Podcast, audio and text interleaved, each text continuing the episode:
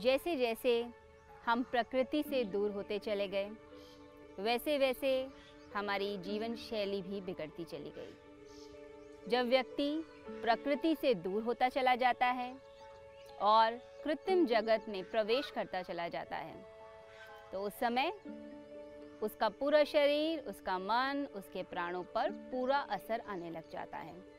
बहुत सारे हमारे रोग जीवन शैली में गड़बड़ी के कारण होते हैं। यदि हम चाहते हैं कि हम स्वस्थ रहें तो उसके लिए हमें अपनी जीवन शैली को सबसे पहले सुधारना होगा। तो जीवन शैली को ठीक करने के लिए आपने सबसे पहले ध्यान रखना है कि हम प्रकृति के पास रहें। प्रकृति के पास रहने से हमारे भीतर अद्भुत परिवर्तन आते हैं। प्रकृति अपनी पॉजिटिविटी हमें प्रदान करती है। तो इसलिए सुबह जल्दी उठना सूर्य के साथ उठिए और प्रकृति के पास जाइए। तो सुबह सुबह आप सैर करें पार्क में जाएँ, गार्डन में जाइए और वहाँ जाकर आप सैर करें और अपने आप को ऊर्जा से भरें। तो सुबह की सैर बहुत ज़रूरी है। जब सैर हम करते हैं तो प्रकृति के पास होते हैं पेड़ पौधों के पास होते हैं फूल पौधों के पास होते हैं। जब दृष्टि आकाश की ओर जाती है तो महसूस होता है जैसे ऊर्जा हमारी ओर आ रही है। जब घास पर छोटी छोटी हम बूंदों को देखते हैं तो वह बूंदें हमें शीतलता देती हैं। तो सुबह की सैर अवश्य कीजिए। उसके साथ साथ आप जब सुबह उठें तो दोनों हाथों को फैलाकर गहराई से सांस भरें और धीरे धीरे छोड़ें। प्रकृति का स्वागत कीजिए वेलकम कीजिए। तो गहराई से सांस लेना और छोड़ना, सुबह उठते ही। इससे भी बहुत सारे आपके रोग दूर होंगे।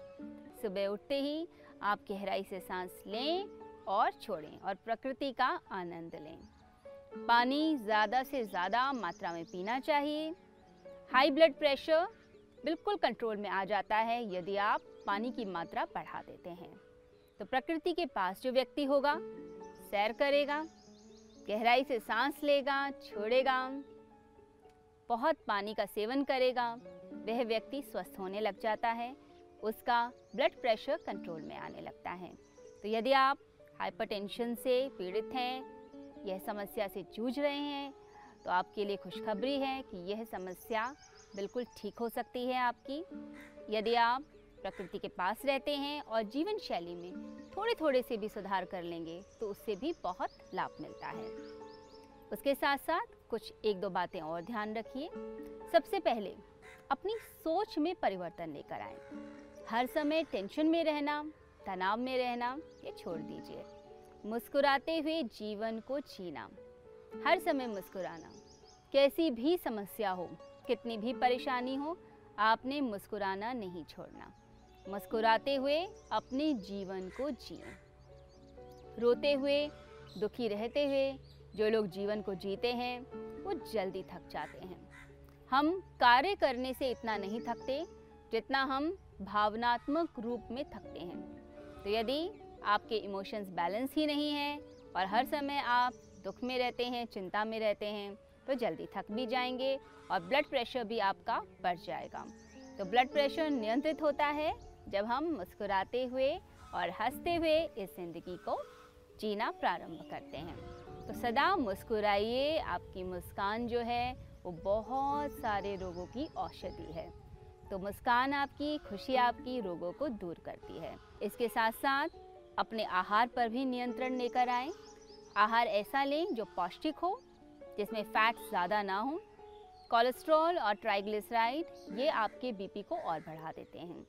तो हार्ट की समस्या और बढ़ जाती हैं तो इसलिए आपने ध्यान देना है कि फैट वाले जितने भी पदार्थ हैं, या घी है, चिकनाई है, बटर है, इन सबको आप छोड़ें।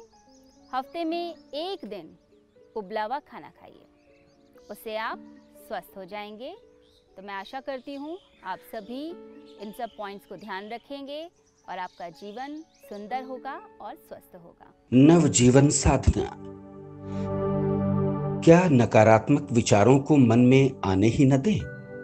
ये हमारे वश में है। क्या तनाव की जड़ें मन में उपजेंगी ही नहीं? अगर निरंतर ध्यान साधना को जीवन में शामिल कर लिया जाए, आध्यात्मिक जगत में परमात्मा की अनुभूति के साथ, क्या सांसारिक जगत में भी प्रसन्नता, सफलता, संबंधों में आत्मीयता, धन, ऐश्वर्य का सपना सच करती है नवजीवन साधना। तो इसका जवाब है हाँ इस कल्पना को साकार रूप देने का संकल्प है। गुरुवर श्री सुधांशु जी महाराज व श्रद्धेया अर्चिका दीदी द्वारा भक्तों को ध्यान साधना की एक और अनुपम भेंट, नवजीवन साधना।